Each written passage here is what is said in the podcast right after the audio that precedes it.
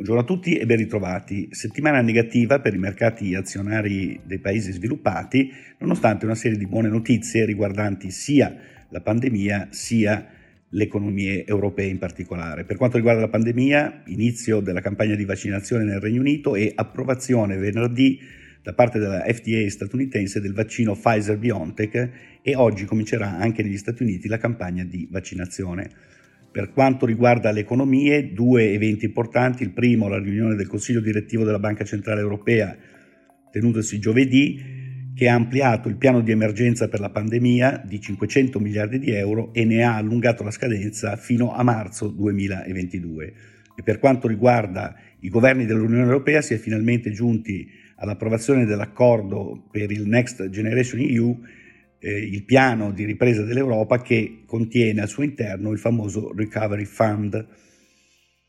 Per quanto riguarda invece gli aspetti negativi, eh, incerta ancora la situazione di Brexit, nel senso che non si è ancora giunti a un accordo a poche settimane ormai dall'uscita del Regno Unito dall'Unione Europea ed il primo ministro Boris Johnson ha detto che il rischio attualmente di un'uscita senza accordo è molto molto elevato. Negli Stati Uniti nel frattempo non si è ancora raggiunto un accordo invece sul piano ulteriore di ehm, intervento fiscale che dovrebbe essere intorno ai 900 miliardi di dollari. Continuano i negoziati al Congresso e tra il Congresso e la Casa Bianca. Nel frattempo Donald Trump ha firmato un'estensione del finanziamento federale che permetterà di eh, evitare fino al 18 dicembre di ricorrere alla chiusura parziale degli uffici federali, il famoso shutdown. Entro il 18 dicembre dovrebbe essere varata un'ulteriore legge che ehm, dovrebbe scongiurare questo shutdown fino a settembre 2021. In questo contesto, come dicevamo, i mercati dei paesi sviluppati hanno chiuso la settimana in territorio negativo con l'SP 500 statunitense in ribasso dello 0,96% e del tecnologico Nasdaq 100 del meno 1,22%. Per quanto riguarda l'area euro, l'indice Eurostock 50 ha terminato la settimana in calo dell'1,51% ed il nostro mercato domestico del meno 2,15%. Anche il Giappone eh, ha ritracciato lievemente con una chiusura a meno 0,37% dell'indice Nikkei 225, mentre l'unica area in territorio positivo è stata quella dei paesi emergenti con l'indice MSI Emerging in progressione dello 0,53%. Per quanto riguarda i mercati obbligazionari governativi internazionali si è registrato un generalizzato calo dei rendimenti sulle scadenze decennali sia sulla curva statunitense con il Treasury decennale che ha chiuso la settimana a 0,9% di rendimento e il corrispondente Bund tedesco in discesa di 8 punti base a meno 0,63%. Si restringe ancora il nostro differenziale con la Germania di 3 punti base a 115 punti base, nonostante la litigiosità all'interno della coalizione di governo sul tema della governance della gestione degli aiuti europei. Per quanto riguarda le materie prime, il petrolio ha rallentato la sua corsa, ma ha comunque chiuso in rialzo la settimana del più 1,16% a 49,97 dollari al barile, mentre l'oro è rimasto sostanzialmente invariato a 1.839 dollari l'oncia.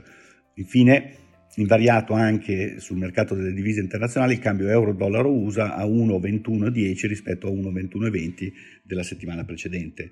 In conclusione, l'attenzione degli investitori nella settimana che si apre sarà focalizzata sulla pubblicazione degli indici flash PMI per il mese di dicembre in Eurozona, Regno Unito e Stati Uniti, sui dati della produzione industriale e delle vendite al dettaglio per il mese di novembre negli Stati Uniti ed in Cina ed infine sui comitati di politica monetaria delle banche centrali statunitense, la Federal Reserve, della Banca d'Inghilterra e della Banca del Giappone. Io come sempre vi ringrazio per l'attenzione e vi do appuntamento a settimana prossima.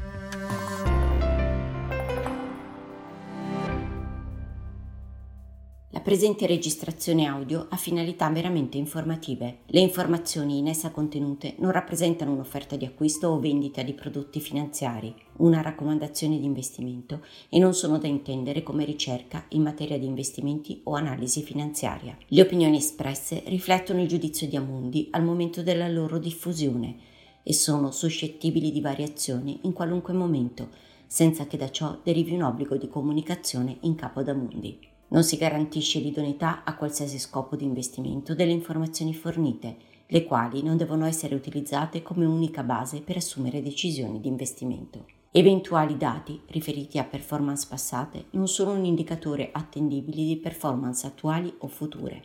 Investire comporta un sostanziale grado di rischio. L'investitore, prima di qualunque investimento, è tenuto a prendere attenta visione della documentazione relativa allo strumento finanziario oggetto dell'operazione, la cui sussistenza è disposta dalla normativa vigente. Le informazioni contenute nella presente registrazione audio non sono dirette alle US Person così come definite nel US Regulation Act della Securities and Exchange Commission.